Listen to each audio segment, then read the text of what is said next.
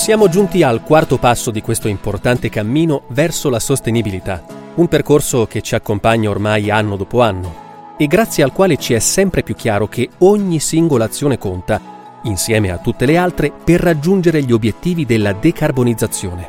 Dopo aver conosciuto meglio i biocarburanti e lo stato dell'arte nel nostro paese, in questo episodio scopriremo la loro origine ancora più nel dettaglio.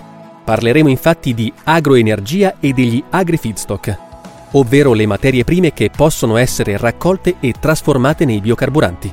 Cosa si intende per agroenergia e cosa sono gli agri-feedstock? Scopriamolo insieme.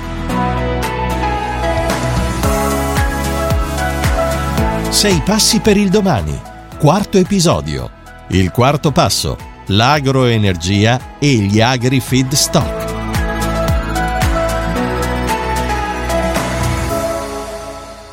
Creato per Eni.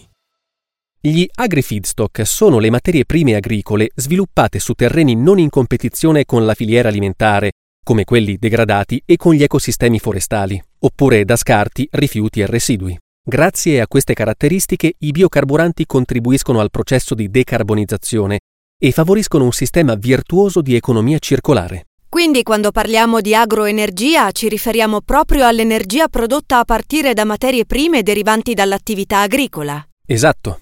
I progetti agri-feedstock sono in linea con i più alti standard europei e internazionali. Secondo la direttiva europea RED 2, Renewable Energy Directive, che è stata recepita in Italia nel dicembre 2021, la produzione di biocarburanti non deve incidere su quella alimentare e non deve essere fonte, diretta o indiretta, del cambiamento dell'uso del suolo. Ora è importante capire come funzionano gli agri-hub. Certo, parliamo in generale del modello ENI per l'integrazione verticale delle iniziative agri-feedstock. Ascoltiamo.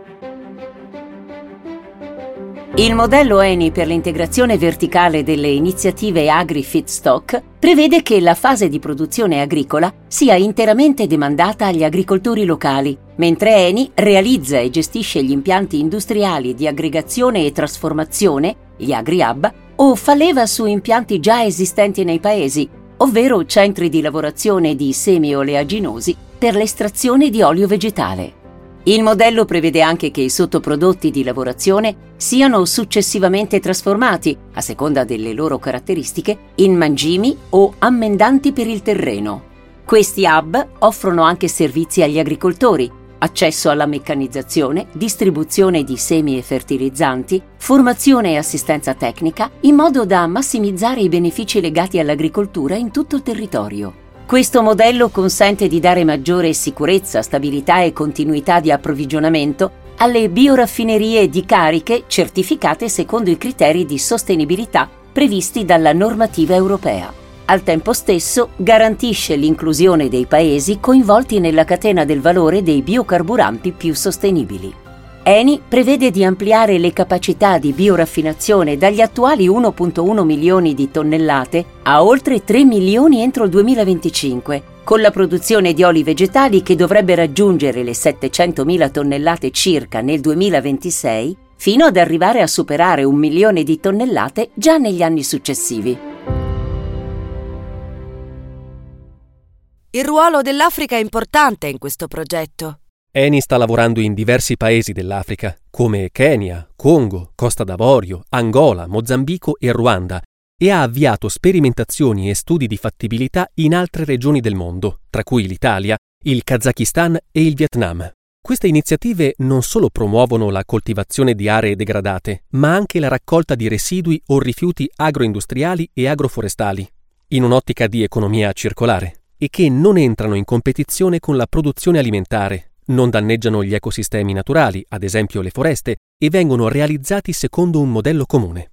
Da una parte ci sono gli agricoltori, grandi o piccoli, che coltivano le proprie terre. Dall'altra Eni acquista il prodotto, raccoglie residui e rifiuti, li lavora in impianti di trasformazione che chiamiamo agri-hub poco distanti, per estrarre olio vegetale da questo materiale. Questo viene quindi trasportato in Italia, dove può essere trasformato in biocarburante presso le bioraffinerie di Gela e Venezia. Un modello virtuoso sotto tanti punti di vista.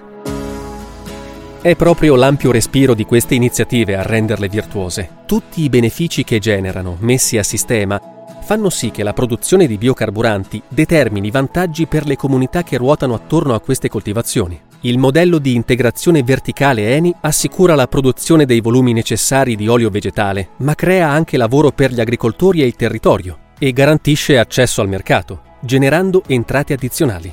Nel prossimo episodio approfondiremo ulteriormente l'importanza della mobilità sostenibile. A presto!